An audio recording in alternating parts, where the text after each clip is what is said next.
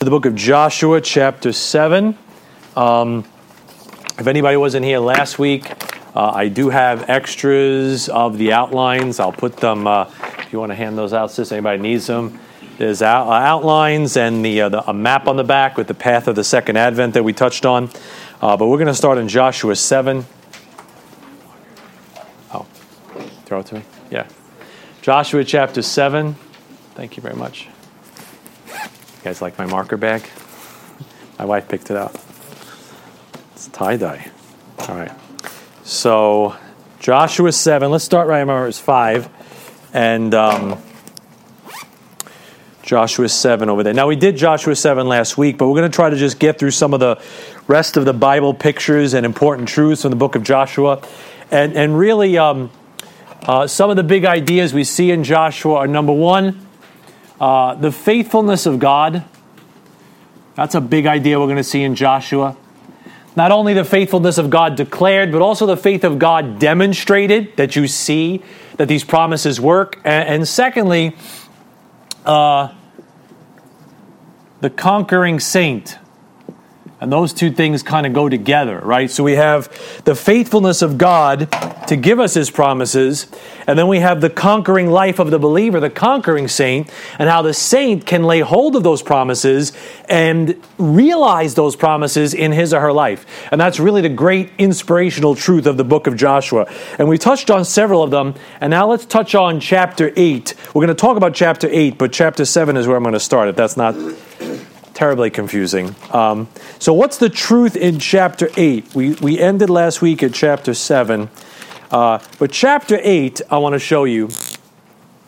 Chapter 8 is about God's encouragement because they have just had a major, major setback.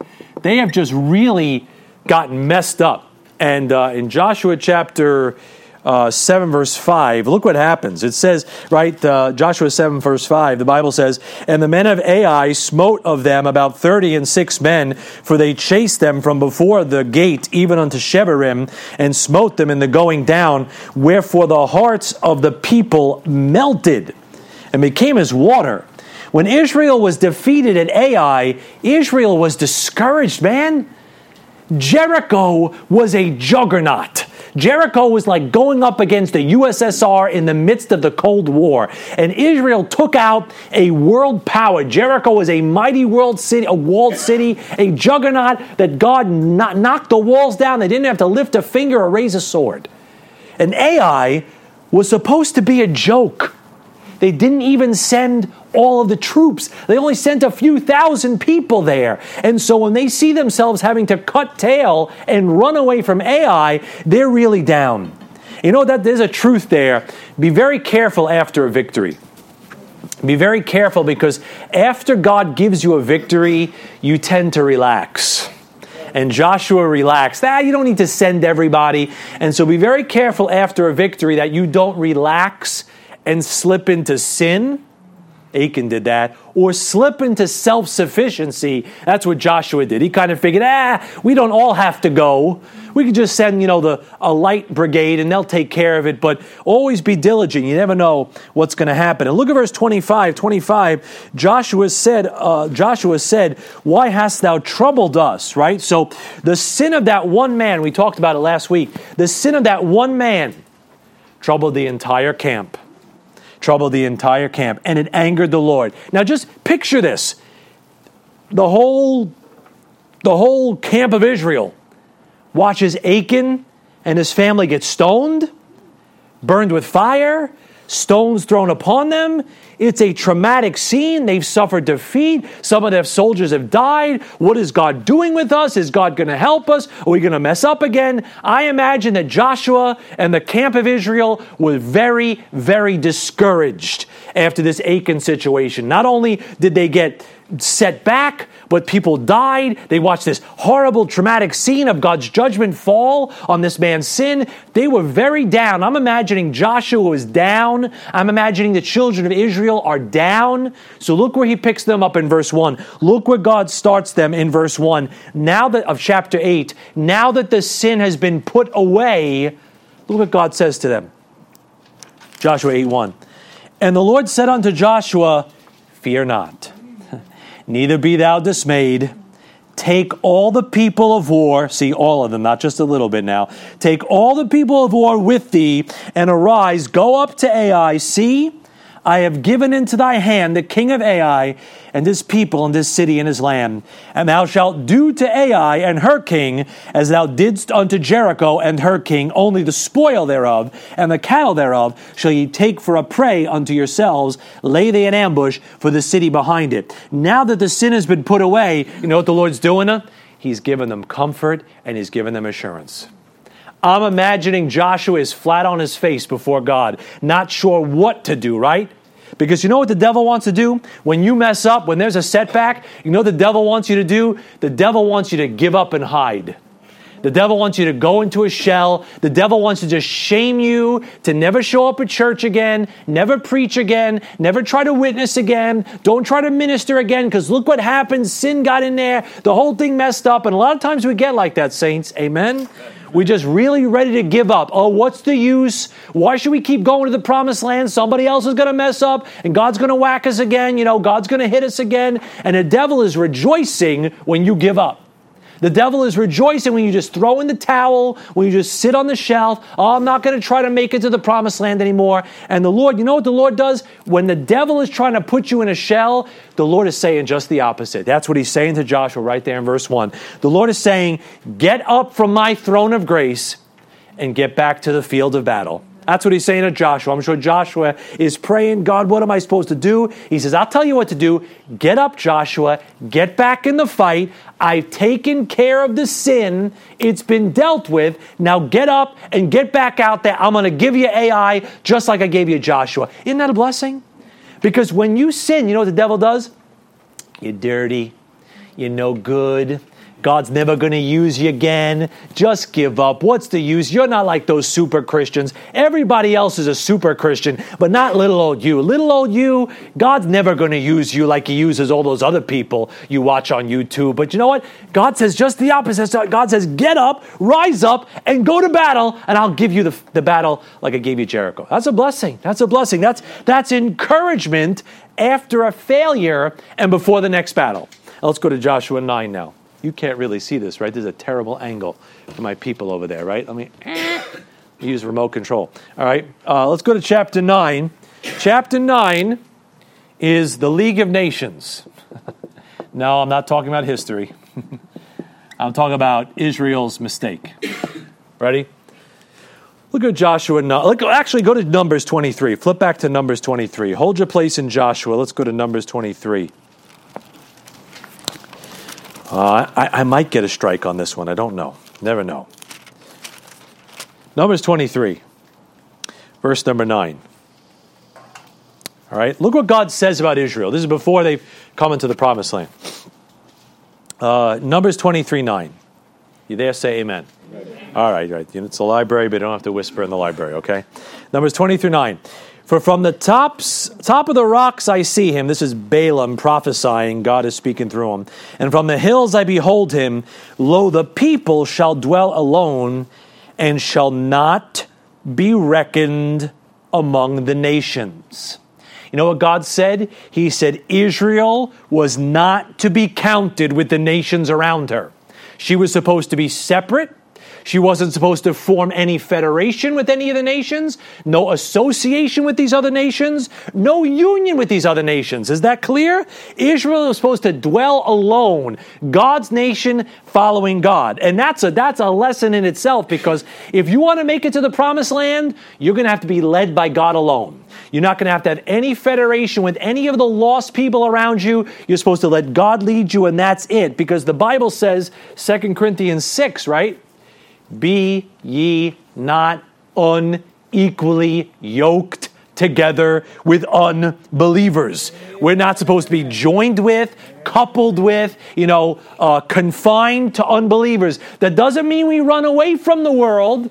That just means we're not running with the world, all right? And everybody goes to marriage when we think of that verse, and it applies to marriage, right? You're not supposed to get into an unequal union with someone that's lost. That's 100% true. But it can happen in business par- partnerships, it can happen in relationships, it can happen in all kinds of ways where you put yourself in a situation where now you're joined and coupled to a lost person who, newsflash, saints, they're not equal to you.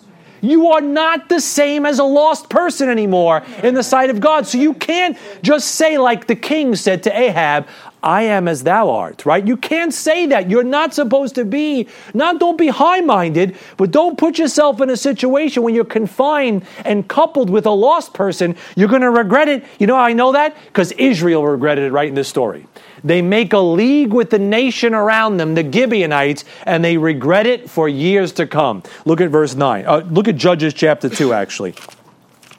Let me show you that God points to their loss of victory coming from the fact that they were coupling themselves and compromising with the world around them. This is a little bit after Joshua, but go to Joshua chapter 2, look at verse 1.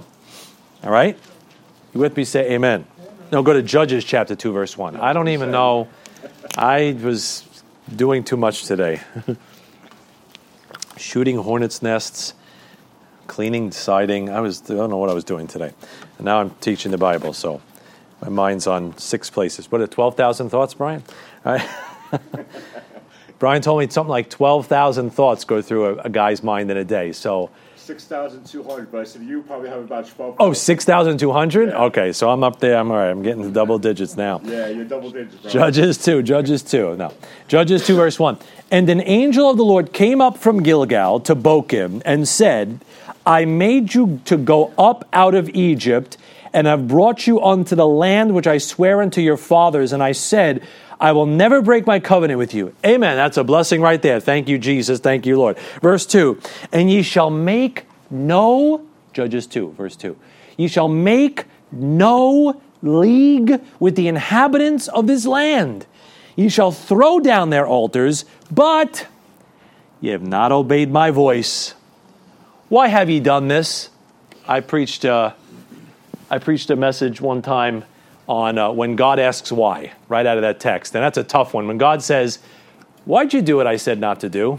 he says, Don't join up with the lost people all around you. Why'd you do it?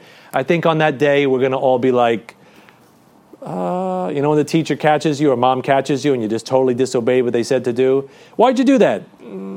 There's going to be nothing to say. He says, Why did you make a league with these nations? It was, it led to their loss of victory.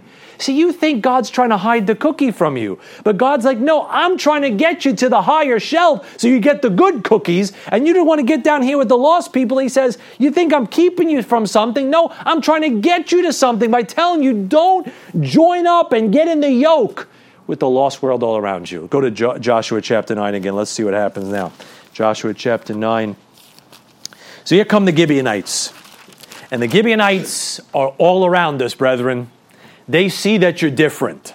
They see that you got a light. They see that you got victory. They see that you're different than they are, and the fact that you're different than they are convicts the bejesus out of them. Literally, it just really bothers them. So they're like, they want to shoulder up with you. They want some of your blessings to rub off on them. They don't want you to make them feel too convicted, but they kind of like they want the dripping. So the Gibeonites roll up on the Israelites, right? They don't want to get whacked like everybody else. So Joshua 9 3, and when the inhabitants of Gibeon heard what Joshua had done into Jericho and into Ai, they did work wildly and went as made as if they had been ambassadors, and took old sacks upon their asses, and wine bottles, old and rent and bound up, and old shoes and clouded upon their feet, and old garments upon them, and all the bread of their provision was dry and moldy. And they went to Joshua unto the camp at Gilgal, and said unto him and to the men of Israel, We be come from a far country. Now therefore make ye a league with us and the men of Israel said unto the Hivites, Peradventure ye dwell among us, and how shall we make a league with you? See, they knew they weren't supposed to make a league with the nations around them. They knew it. Verse 8 And they said unto Joshua, We are thy servants. And Joshua said unto them, Who are ye? And from whence come ye? And they said unto him, Oh, from a very far country thy servants are come because of the name of the Lord thy God. Oh, they're talking a good talk now. For we have heard the fame of him and all that he did in Egypt, and all that he did to the two kings of the Amorites that were beyond Jordan, to Sihon, king of Heshbon, and to Og, king of Bashan, which was at Ashtaroth. Wherefore, our elders and all the inhabitants of our country spake to us, saying, Take victuals with you for the journey, and go to meet them, and say unto them, We are your servants. Therefore now make ye league with us. This our bread we took hot for our provision out of our houses on the day we came forth to go unto you, but now behold, it is dry and it is moldy. Verse 13. And these bottles of wine which we filled were new and behold, they be rent, and these our garments and our shoes are become old by reason of the very long journey. Can I tell you that the Gibeonites played upon their sympathies? They played a tune that the lost have been playing with Christians forever. Oh, don't you want to help us? We're so tired. We're so needy. You've got so much from God. I mean, you're supposed to be a Christian. Don't you want to help us? Can't you just make a league with us? We want to be your servants. We don't want much. We just want to we just want to kind of shoulder up with you and be with you. Man, how many times the devil uses that line with God's saints? Oh, it's just a little party. It's just a little fun. You know, let's just join up together. You know what? Can't we be friends? Can we be friends? Can we just kind of go out a little bit together, do a little something together? Can we just kind of get, can we all just get along? Wasn't that an old line somebody said? Right, that's what he's saying. Aren't we on the same page, right? Like a, somebody said at the fair to us, right? That's, that's what they're saying. People try to do that to us all the time. And you know what? It takes some courage, chapter one, to say, no, we're not on the same page. And no, I'm not going to align myself with you. And no, you know, et cetera, et cetera, et cetera. Because the white glove never whitens the mud when you drop it in the pig pen. It never happened. I know you think you're going to be the one that happens. When you jump into the pig pen and align yourself with filth, you're going to rub off on them. Your shining influence is going to put a little halo around them and you're going to make them better. You're going to pull them up. You're never going to pull them up. They're only going to pull you down. And you could be going further and faster in the wilderness, but you're going to have these weights called the Gibeonites slowing you down. And can I tell you, verse number 14 says, And the men took of their victuals, so they joined themselves, right? They ate with them and asked not counsel at the mouth of the Lord. Big mistake. They joined themselves to the world. They kind of like shouldered up with the world, and Israel paid the price. If you read chapter 10, verses 1 to 4, the Gibeonites were baggage around Israel's ankles, and they slowed them down for years to come. Why? Because they just joined themselves and made a league when God said, Don't make a league. Right? That's very instructive for you. You guys want to get to higher ground? Lay aside the sin and the, the, not just the sin, but the weights, the Bible says. You got to let go of some weights. And the Gibeonites and those bad friends and that girl that keeps calling you, hang up, all right? And go forward, right? Go forward, go forward. Chapter 10. Chapter 10. Chapter 10. Um, chapter 10 is Joshua's victory at Gibeon. Bless you. And the victory at Gibeon is a great picture of the second coming of Christ. Joshua's victory at Gibeon is a little foretaste of Jesus Christ's victory at the second coming. Let's look at some of the parallels in Joshua chapter 10. So let's jump into verse number 5. All right? Verse 5. So all the nations around Israel knew now that the Gibeonites belonged to Israel, that the Gibeonites, who they weren't supposed to make a league with, were under Israel's care. So they said, I know will attack the Gibeonites, and by default will be attacking Israel and will slow them down. So it was a, it was a military move. So in verse 5 it says, Therefore the five kings of the Amorites, the king of Jerusalem, the king of Hebron, the king of Jarmuth, the king of Lachish, the king of Eglon, gathered themselves together and went up, they and all their hosts, and encamped before Gibeon and made war against it. So right there in verse 5, we've got a bunch of kings assembling against Joshua. Hey, just like they gather themselves against Jesus Christ before the second coming. Read Psalm chapter 2. The Bible says in Psalm chapter 2, verse 2, that the kings of the earth set themselves and the rulers take counsel together against the Lord and against his anointed. So in the future, all the kings of the earth are going to be gathering themselves. How are we going to overthrow this coming one? That's what they're doing in the book of Joshua. They're all getting together. How do we overthrow Joshua in the future? They're trying to overthrow Jesus. Right? And look what happens. Ready? War breaks out. Verse 10. Let's jump down to verse 10. And the Lord discomfited them before Israel and slew them with a great slaughter at Gibeon, and chased them along the way that goeth up to Bethoron, and smote them to Azekah and unto Makkedah. And it came to pass as they fled from before Israel, and were in the going down to Bethoron, watch this, that the Lord cast down great stones from heaven upon them unto Azekah, and they died. They were more which died with hailstones than they whom the children of Israel slew with the sword. So not only do we have the kings assembling against Joshua, we have God Himself sending hailstones from heaven to destroy the people. That's what he does in the tribulation. That's what he does before his second coming. Read it. You don't have to go there, but write it down if you want. Psalm 18, verse 12 and 13. The Lord is going to send hailstones at the second coming to wipe out the enemies of Israel. Let me read you Revelation 16, 21. Listen to this. This is the end of the tribulation. It says, And there fell upon men a great hail out of heaven, every stone about the weight of a talent and men blasphemed God because of the plague of the hail. You look up that talent, that was about 75 pounds. So the Lord is chucking 70 pound hailstones and whacking people in the tribulation, and people are cursing God and running for the hills. It happened in Joshua's day, it's going to happen at the second coming of Christ. Joshua chapter 10, verse 12. Watch this. Then spake Joshua to the Lord in the day when the Lord delivered up the Amorites before the children of Israel. And he said in the sight of Israel, sun, stand thou still upon Gibeon, and thou moon in the valley of Ajalon. And the sun stood still, and the moon stayed until the people had avenged themselves upon their enemies. Is not this written in the book of Jasher? So the sun stood still in the midst of heaven and hasted not to go down about a whole day. Can I tell you also in this battle at Gibeon, something supernatural happens to the sun? Like something supernatural happens to the sun in the book of Revelation. God starts doing some things with the sun, starts scorching men with fire. So Joshua has something done to the sun. Jesus does something to the sun in Revelation chapter 16. And then if you look at verse 14, here's why it's so important you know about this battle, right? Verse 14. And there was no day like it that before it or after it that the Lord hearkened unto the voice of a man for the Lord fought for Israel. Look at verse 42. Look at 42. I'll just show you this was a special battle that the Lord references in the prophets when he talks about his second coming. Look at Joshua 10 42.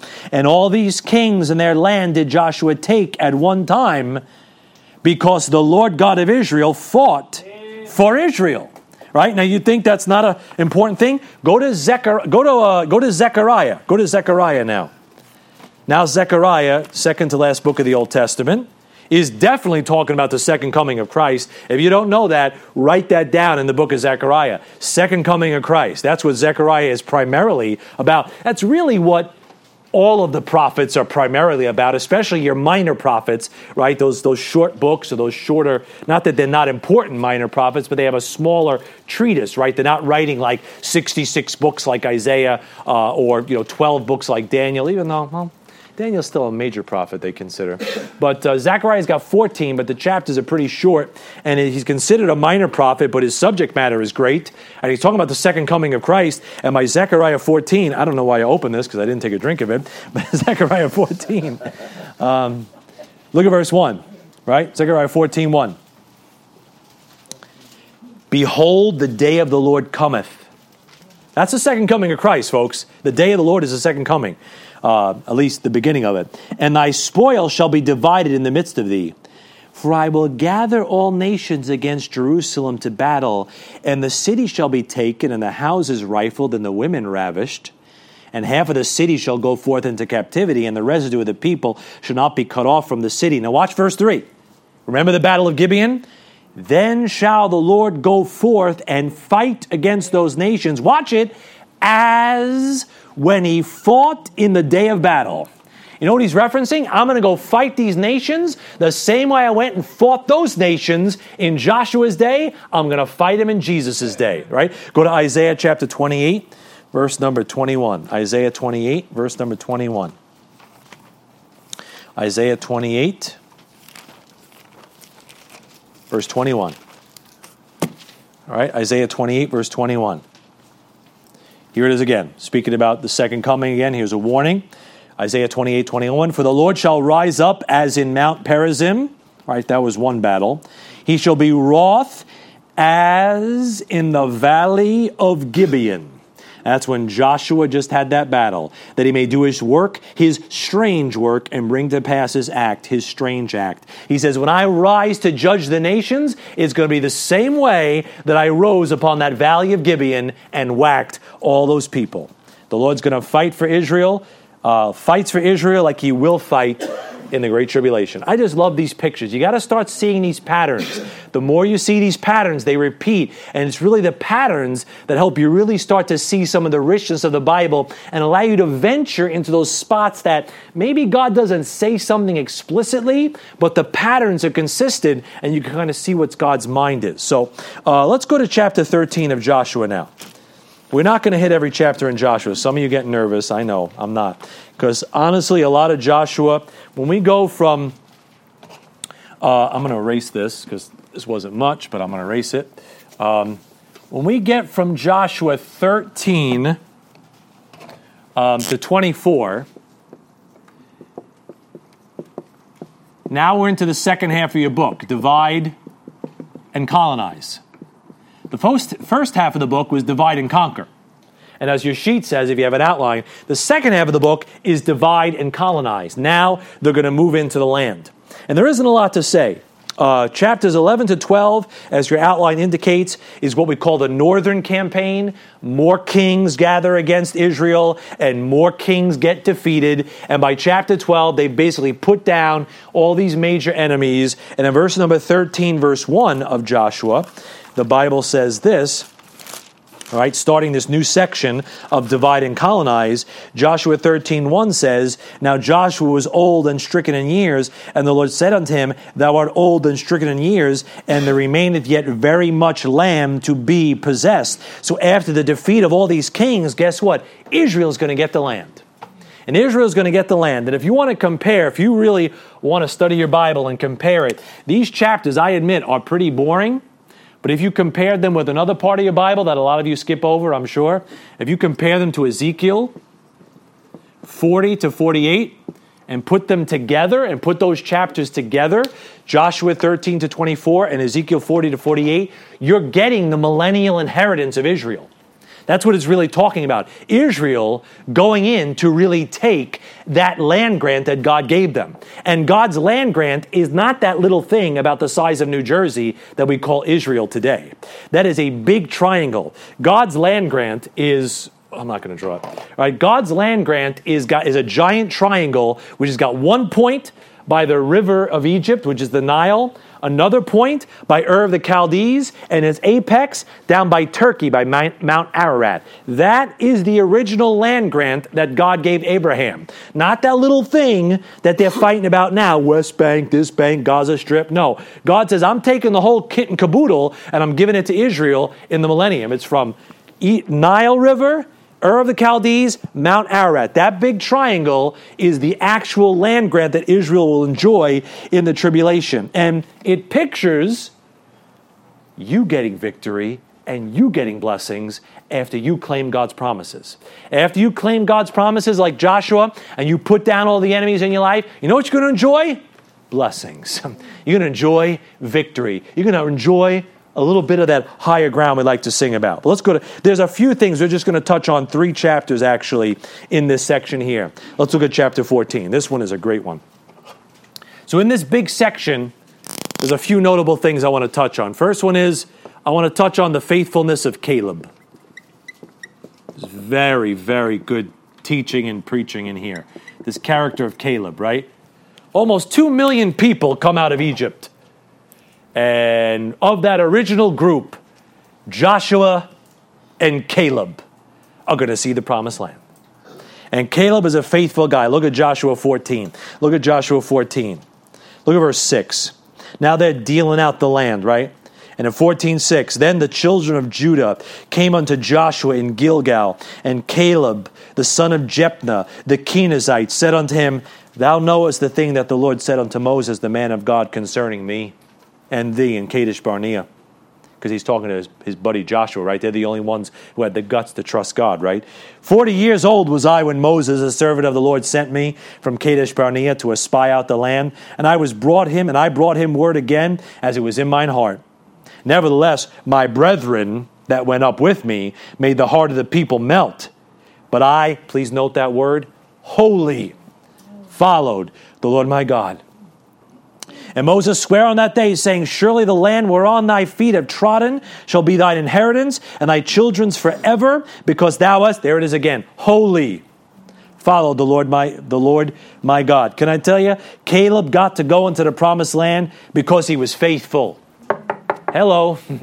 because he holy, not H O L Y, but W H O L L Y, he wholly, completely followed his God. That is a blessing, man. And that's what his name means. Caleb means faithful, wholehearted, um, bold, brave, devoted to God. I think we need some more Calebs. I need to be more like Caleb, right? That's why so few of God's people ever get to the promised land in their lives. Because they're not wholly following the Lord. They're serving two masters, they're in church for six months, then they're back out for a month, and they're doing a little bit of Jesus, and they're doing a little bit of somebody else, and they're doing this and they're doing that, and they're in and out, one foot in the world, one foot in God. You can't, you're never going to get to the promised land that way. You got to be all in if you want all God has for you. Now, again, I say this jokingly, but I mean it. If you're not looking for all God has for you, I'll tell you when the next picnic is. You won't even have to bring a side. Just show up. I'll be happy to have you. I will serve you coleslaw myself, right? But I'm talking to the people here at home that want all God has for you. I don't know if that doesn't make your spiritual taste buds salivate, but something in you, I hope, is like, I want all God has for me. And if I want all God has for me, I got to give God my all. I got to be a Caleb. Everybody else went by the wayside. They died in the wilderness. Joshua means Jesus, and Caleb, the one that was wholly following the Lord, just said, Lord, I'm not going to get turned aside. I'm not going to let that little thing make me leave church. I'm not going to get offended so easily and stumble at all these little stumbling stones like everybody else. I got one desire. He says it right there. Look at verse 10. Let's keep going. And now behold, the Lord hath kept me alive, as he said, these 40 and 5 years. So he's 85 now, right? Not a spring chicken, right? Even since the Lord spake this word unto Moses while the children of Israel wandered in the wilderness, and now, lo, I am this day fourscore and five years old, as yet I am as strong this day as I was in the day that Moses sent me. As my strength was then, even so is my strength now for war, both to go out and to come in. Can I tell you, at 85 years old, Caleb was still faithful. And you know what that made him? It made him strong. You know why he was so strong? Because he was still so faithful. He didn't let sin in. He didn't get turned aside. He didn't let bitterness take root in his heart. He just said, you know what? I still want that mountain. I still want God had for me. And I, even though I'm 85 years old and all this time has passed, my zeal for the Lord and my desire to get all God has for me has not wavered. And I'm just as ready to go and fight the battle as I was 45 years ago. Good, good, good preaching, brother Caleb. that's, a, that's pretty good. I like to be a lot more like Caleb because we're so easily turned aside we give up. I know Eli jokes around, but I know he's serious. I want to finish strong, right? He goes, You want to finish strong, right? Caleb is a guy that finished strong. When, uh, when one, you know, 1,999, whatever, when, those two, when it was down to just two people, Joshua and Caleb, Caleb said, I'm still faithful. Look at verse 12. And this verse right here, I've got verse 12 underlined, highlighted. I've got dates in my Bible when the Lord gave me this verse. You know what he said right there in verse 12? Now, therefore, give me this mountain. That's a great, great verse. Man, that's a great message. There's even a hymn called I Want That Mountain, right? Give me this mountain. And what is it, saints? What is it that God is telling you He could do with you? What is it that God has promised you that if you just stay with Him, it might take some time, like it took Caleb time, but you're going to see it? What is it? Doesn't something inside you say, Oh, give me this mountain? I want that mountain whereof the Lord spake in that day. For thou heardest in that day how the Anakims were there, and that the cities were great and fenced. If so be the Lord will be with me, then I shall be able to drive them out, as the Lord said. And look what happens. Look what happens. Uh, actually, go to Colossians. This is a great verse. I wrote this, scribbled this down. Go to Colossians 3. Hold your place in Joshua and go to Colossians 3. You want that mountain, saints? Amen? Amen? You want a mountain? God's got a mountain for you. I don't know what it is. Probably different for everybody here. But you just stay faithful to Him, and He'll give you more than your heart's desires. If it's His desire, He'll give it to you. Right? I didn't say a Mercedes, but He may give you that mountain. Right? Colossians 3.23. Colossians 3.23. Now this is speaking to Christians. This is speaking to saints. And whatsoever ye do, Colossians 3.23. And whatsoever ye do, do it, what's the word? heartily, like Caleb, man, with your whole heart, heartily, as to the Lord and not unto men. And look what comes next. Knowing that of the Lord ye shall receive the reward of the inheritance, for ye serve the Lord Christ. You know what he said? I've been faithful. Give me this mountain. This mountain was his inheritance. You know what, brother, sister? You stay faithful. You know what? You can have that boldness. The Bible says you can have that boldness in the day of judgment to look the Lord in the face and say, Lord, I tried the best I can. Give me my mountain. Right? He's got it for you. You just got to be. We need more Caleb's. I need to be more like Caleb. And we need more Caleb's. I want to be like Caleb. Men that want all God has for them and would put their whole heart. Christians, speaking to myself in the mirror, we're so easily turned aside. We give God so little.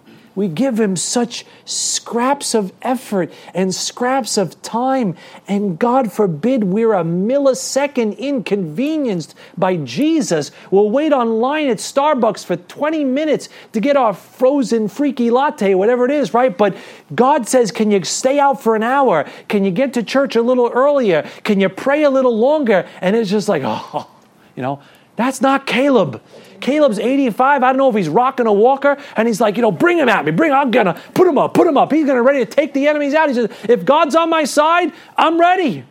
That's a great, great. What an illustration. What a truth. Can't wait to shake that guy's hand in glory. Right? Verse 13. Know what happens because he sees that?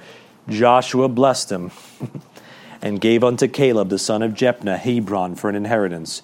Hebron therefore became the inheritance of Caleb the son of Jephunneh the Kenizzite unto this day. Watch it, watch it now. Why? Because that he wholly followed the Lord God of Israel, man. When you have the right desire, when you put your heart into it, Joshua, I mean Jesus, no, I mean Joshua, no, I mean Jesus. When you have the right desire, Joshua, Jesus will give you the right reward. He'll give you that mountain if you want it. Let's go to chapter 22 now. Let's go to chapter, we'll skip a little bit. Chapter 22. Just some notable things here. Let me give you another one that some of you might like. Some of you might want to use this. I don't know. This was chapter 14, the faithfulness of Caleb. Chapter, is that me? chapter 22 is how to destroy the camp. So if you guys are taking notes on how to destroy this church, this is going to be for you. All right? God lays it out. How to destroy the camp. All right, so let's look at what happens in Joshua 22. In Joshua 22, you look at verse 11. Now remember, some of the tribes didn't cross Jordan. Reuben, Gad, and the half tribe of Manasseh didn't want to cross over Jordan. They had some cattle, They really like those big smelly steeds. They say, No, we're happy to stay here. Forget the land flowing that milk and honey. I want me a bison burger. And they just wanted to stay on that side. But uh, that's how we get. That's another lesson. But in verse 11, look what happens. And the children of Israel heard say, Behold, the children of Reuben and the children of Gad and the half tribe of Manasseh have built an altar over against the land of Canaan in the borders of Judah at the passage of the children of Israel. And when the children of Israel heard of it, the whole congregation of the children of Israel gathered themselves together at Shiloh to go up to war against them. Why are they getting so verklempt?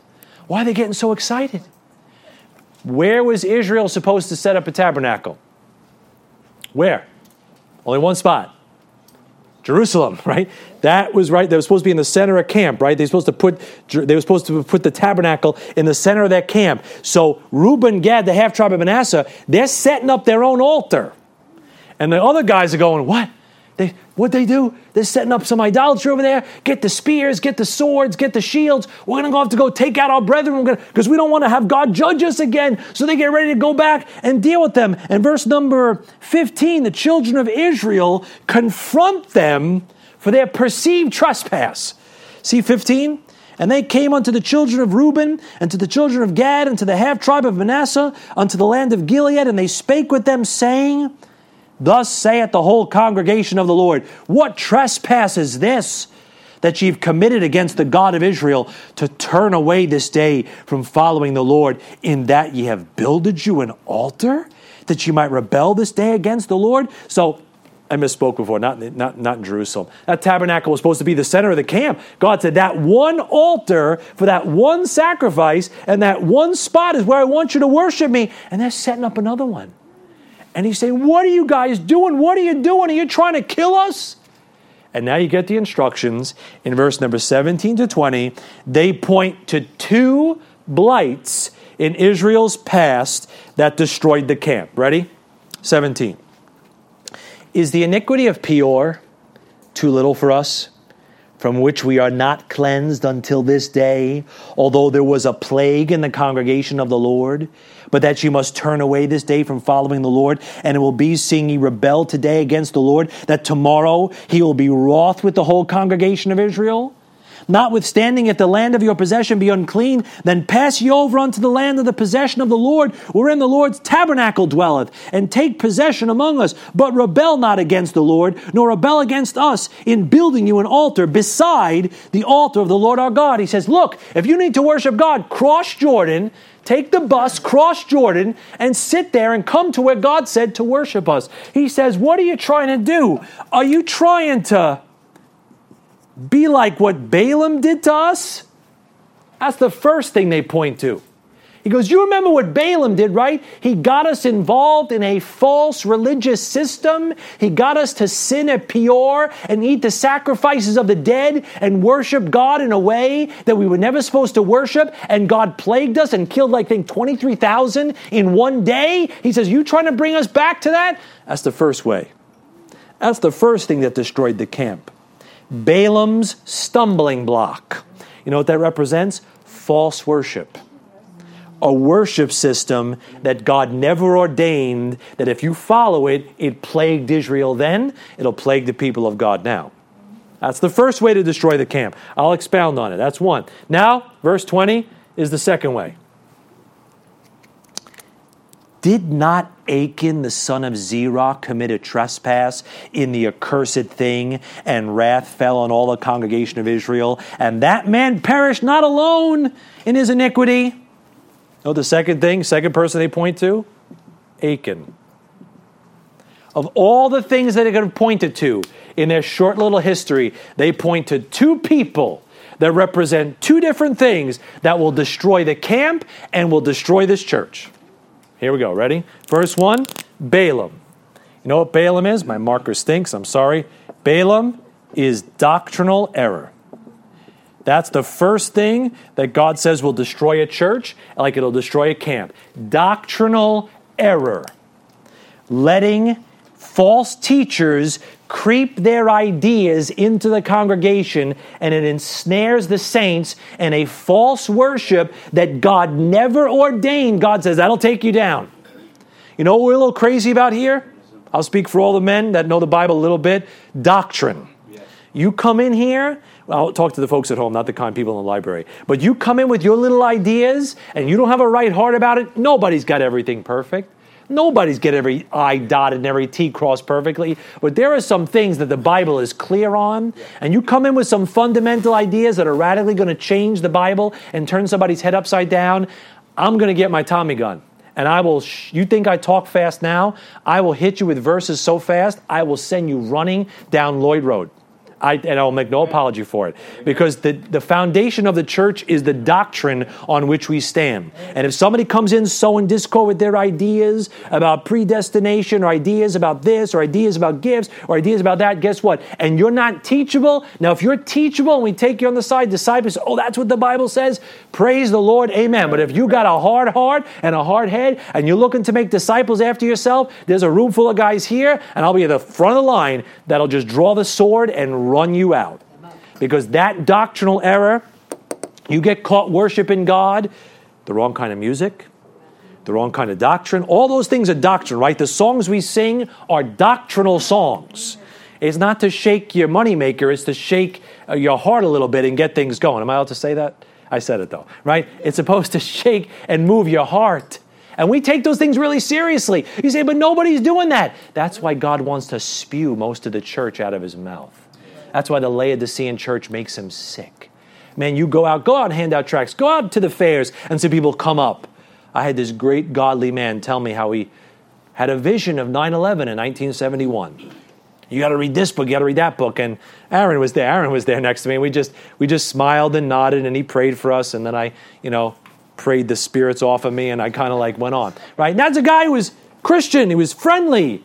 He wasn't like the people at the end of the fair that were wearing, you know, Black Sabbath t-shirts and pentagrams and like making fun of us. No, this was somebody in the Christian world. The Christian world doesn't know which way is north because all the doctrines have been so thrown overboard. We wanted to make it relevant. We wanted to make it palatable. We wanted to make it appeal for the kids. What programs do you have? And we threw doctrine overboard, and now the church is like a ship without a sail, run aground all over the place, making God sick, making people sick. He says, You better watch. That's the first thing that'll turn your church upside down things about the deity of Christ, salvation by faith, the preservation of the scriptures. These are non negotiables.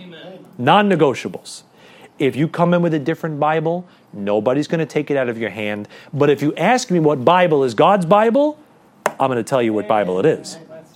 We had some people kind of needling us at the fairs, at the booths, and uh, Eli very nicely threw one at me one the last days we there. He's like, "This is Pat. Talk to him." And uh, you guys said, "Oh, you guys are big about the King James Bible. What do you think about the other Bibles?" I said, "They have flaws in them. That's why we don't use them." Another guy said, "Oh, you use the King James Bible?" I said, "We use it because that's the one God uses." You know, and we're not trying to be smug, but there are some things that we know. There are some things that we've studied. I told this guy, you didn't hear me tell. I told this guy, this wasn't a flippant decision. I didn't just say, oh, I really like Elizabethan English and I'll sound really separated if I have these and thous in my speech. No, not at all. We came to this out of a conviction after study and seeing the fruit of it. So this is a non negotiable. I'm not putting another Bible on the pulpit. You, you try, and the people in the pew are going to hear it. They're going to know. I won't have to, I'll just be able to sit back and laugh. Get up there and quote the verse wrong. Everybody's going to look at me like, what's going on? what you talking about, Willis? Right? That's what's going to happen, right? That's what's happening. You have no idea what that's a reference to, but God bless you. All right? All right? Here's the second thing. You know what Achan is? Okay, I'm going to finish this. Achan is personal sin. You know, destroy the camp? Number one, doctrinal error that creeps in from false teachers and ensnares the saints. And the second thing that will destroy a church is personal sin that is hidden by the brethren and weakens the whole congregation. That's it. It's that easy. Destroy a church in two simple steps. Either go the doctrine route but then you got some churches that the doctrine's right, the statement of faith is right, and they're as crooked as the devil's hind leg. And they're covering it up with a smile on Sunday morning, and they're watching pornography, they're watching filthy stuff. They put a suit on on Sunday and they say amen and sing the hymns, and they're as filthy as an ashtray in the back of a Methodist church. That's what we got going on here. All right? And God says, You're going to hide it, you're never going to prosper. The church will never prosper. We got to be clean vessels. All right? So now that you know how to destroy the camp, are you helping or are you hurting this church? All right, let's go to our last section now Joshua 23 and 24.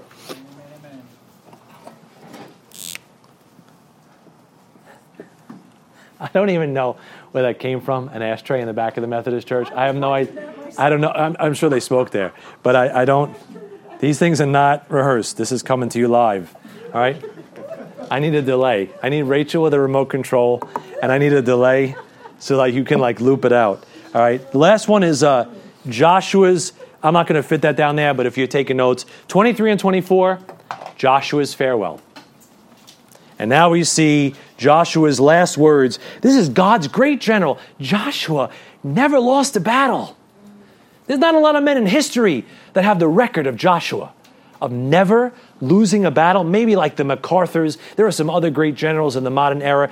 But Joshua never lost a battle. And now he gathers Israel together and he gives them his last words. And he admonishes, I want you to notice, please, he admonishes the children of Israel to never forget. That's his keynote in 23 and 24. Don't forget. Because you know what happens to us, guys? We forget. Right after 9 11, what was the big slogan? Never forget. Now I've got a room full of students that September 11th is a historical event that they've all forgotten. And uh, some of them, you know, I remember that, what is it, 846 and 906? Were those the times, right? You stopped, you stood, you sent some reverence. I think those are good things to do. Never forget. Never forget. Holocaust Museum, never forget. Never forget. There's some things that God doesn't want you to forget as a nation, and there's some things you're not supposed to forget as a Christian. Somebody said this, I forgot who said it. A nation that forgets its past has no future. And I want to add a Christian that forgets where he came from will never know where he's going. You got to know some things, Christian. Verse chapter 23 verse 2. You know what the first thing he says there? Joshua called for all the Israel, for their elders and for their heads and for their judges and for their officers, and said unto them, I am old and stricken in age, and ye have seen all that the Lord your God hath done unto all these nations because of you. For the Lord your God is he that hath fought for you. Behold, I have divided unto you by lot these nations that remain to be an inheritance for your tribes from Jordan with all the nations that I have cut off, even unto the great sea westward. And the Lord your God, he shall expel them from before you, and drive them from out of your sight, and ye shall possess their land, as the Lord your God hath promised unto you. The first thing he says, never forget what God has done for you. Don't forget what I took you out from. Don't forget what I promised you. That's the first thing. Don't forget, Christian. Don't forget what he's done for you. Don't forget on Tuesday what He did for you on Monday. And don't forget on Sunday what He did for you on Saturday. Never forget that old rugged cross, that empty tomb, and the smoke of hell, you know, as He fled that prison. Don't forget what he did for you. That's the first thing. Then he says in verse number six, here's something else not to forget. Be therefore very courageous to keep and to do all that is written in the book of the law of Moses that you turn not aside there uh, from to the right hand or to the left. Number two, he says, never forget what God has said to you. Don't forget what has, God has done to you. number two, don't forget what God has said to you, man. Keep it, hold it precious. Isn't it interesting that the book of Joshua starts where it ends? The book of Joshua starts with God telling him, courage, courage, courage, courage, courage. You know what the old man Joshua tells the young generation now? Have some courage. You know what that tells me? When you come through a fight with God, give others what God gave you.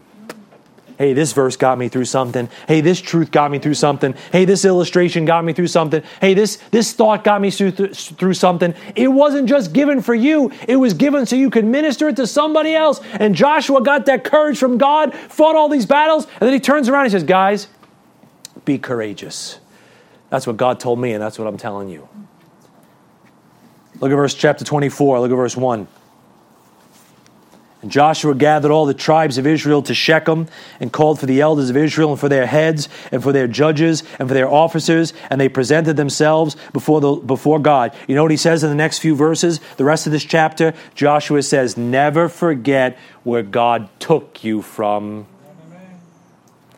Never forget what God did for you.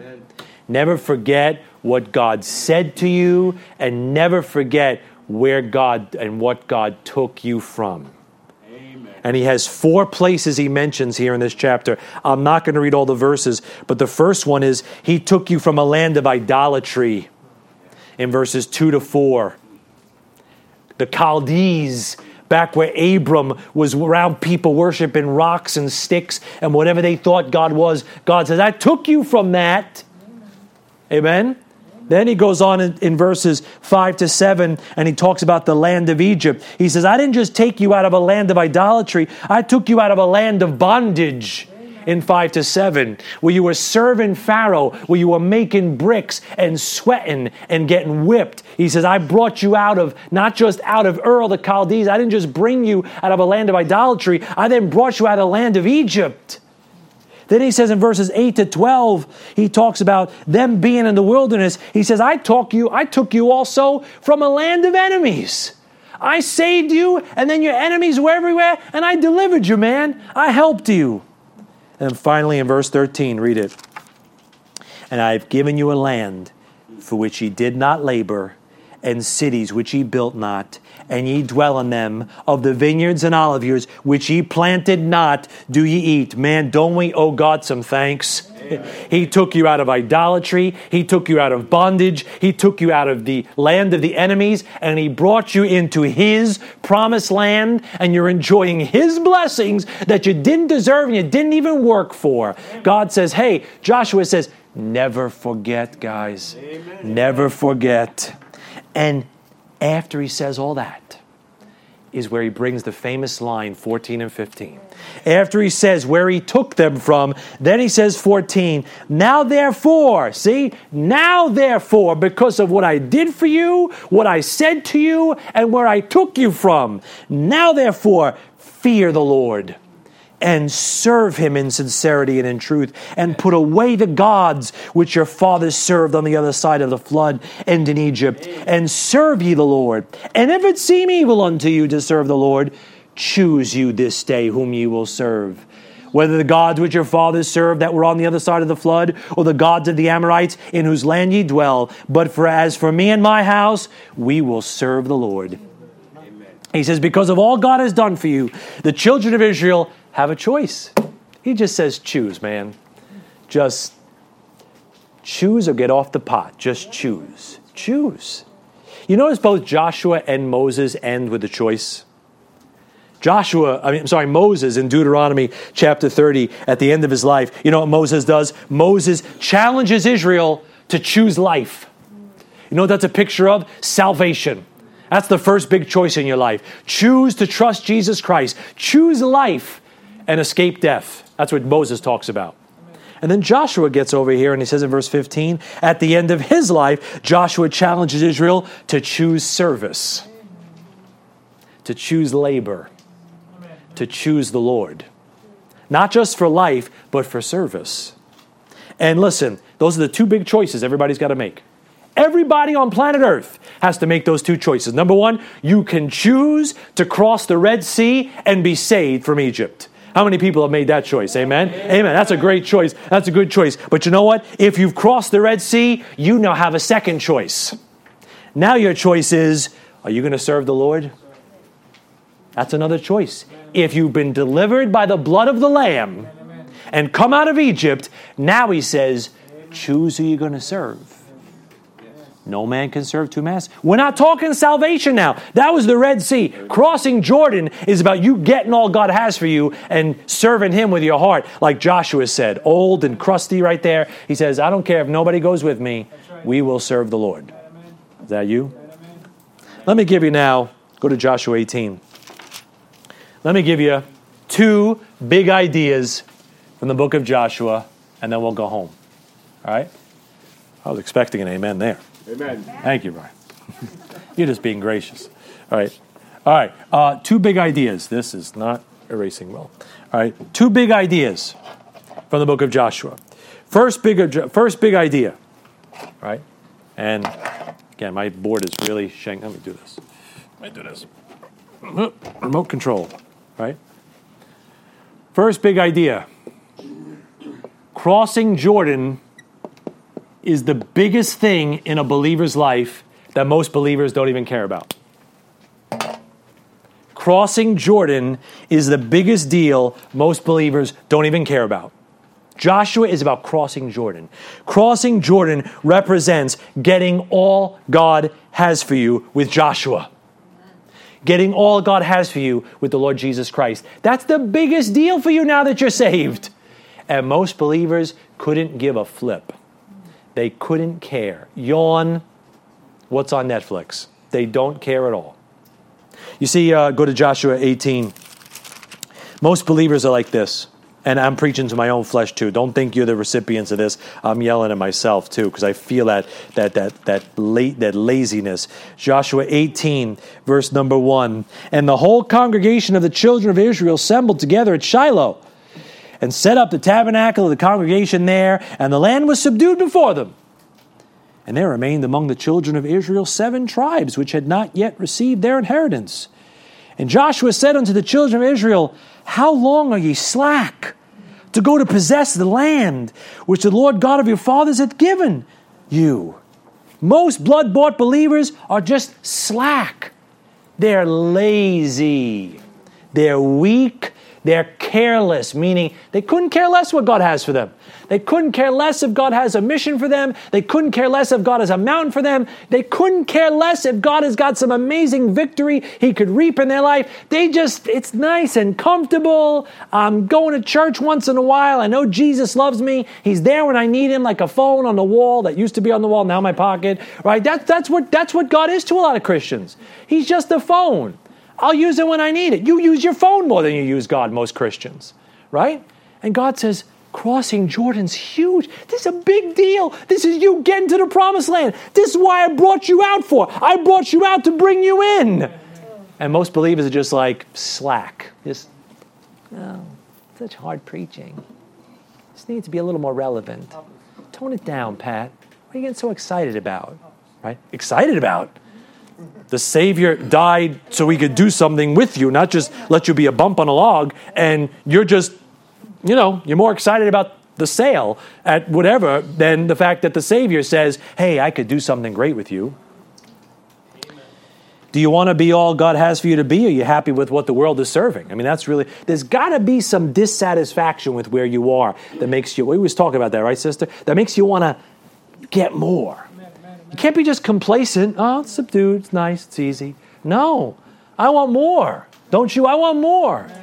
You know, I'm not complacent with this church. Let's let's start another church somewhere. Let's go on a mission field somewhere. Let's keep going.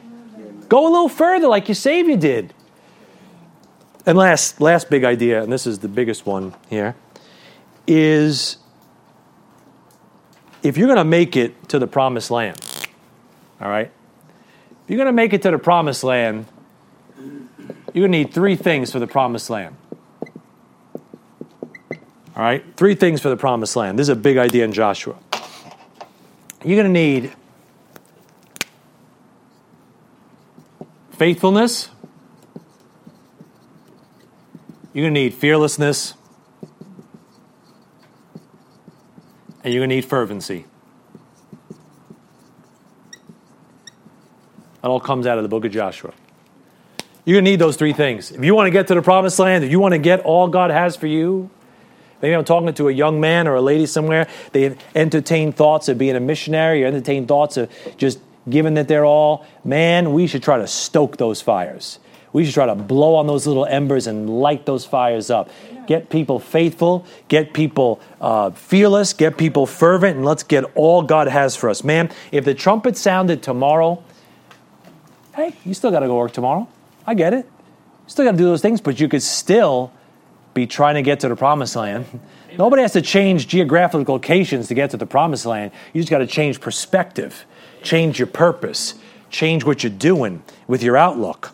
And let's talk about the first thing faithfulness. If you want to get to the promised land, you're going to have to be consistent.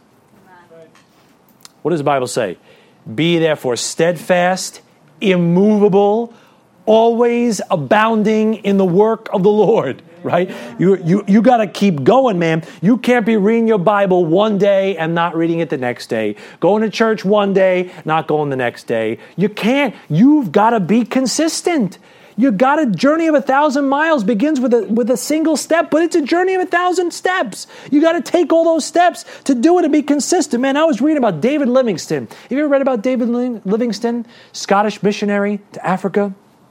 David Livingstone spent his entire life trying to get people saved in Africa, his, his adult life anyway.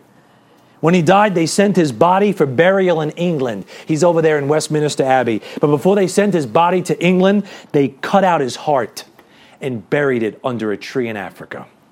Because that's where his heart was. And where does your heart lie? Right? Where does your heart lie? Where is your heart? Where is your passion? What keeps you going? Man, Livingstone one time, they wrote him a telegram. We want to know if there's any roads there. We want to send help. He said, I want men who don't need any roads. I'm going to keep on going. Livingstone just said, I'm going to keep on going, right? I think he died on his knees in his hut. I think he was praying when he died. I might have him mixed up with somebody else, but I think he just had like, he just kept on going. Doesn't that just provoke you? He didn't live in the Stone Age.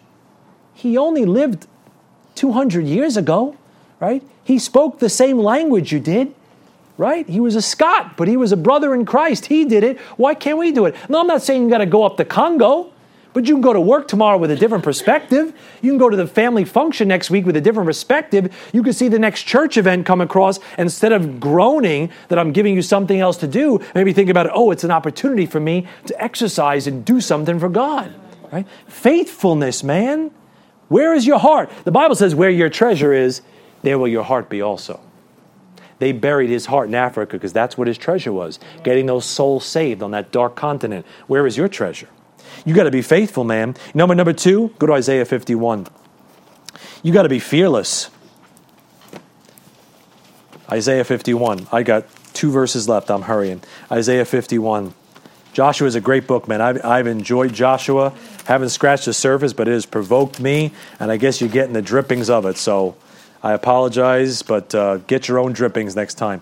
Isaiah 51, verse 12. Man, you're going to have to not just be consistent, you got to be courageous. We talked about that in chapter 1, but here's Isaiah 51, verse 12. The Lord says, I, even I, am he that comforteth you. Who art thou that thou shouldest be afraid of a man that shall die, and of the Son of Man which shall be made as grass? And forgettest the Lord thy Maker? that has stretched forth the heavens and laid the foundations of the earth, and has feared continually every day because of the fury of the oppressor, as if he were ready to destroy? And where is the fear of the oppressor? The wicked flee when no man pursueth, the Bible says, but the righteous is bold as a lion. Let me give you another example from history. Ever heard of John Knox?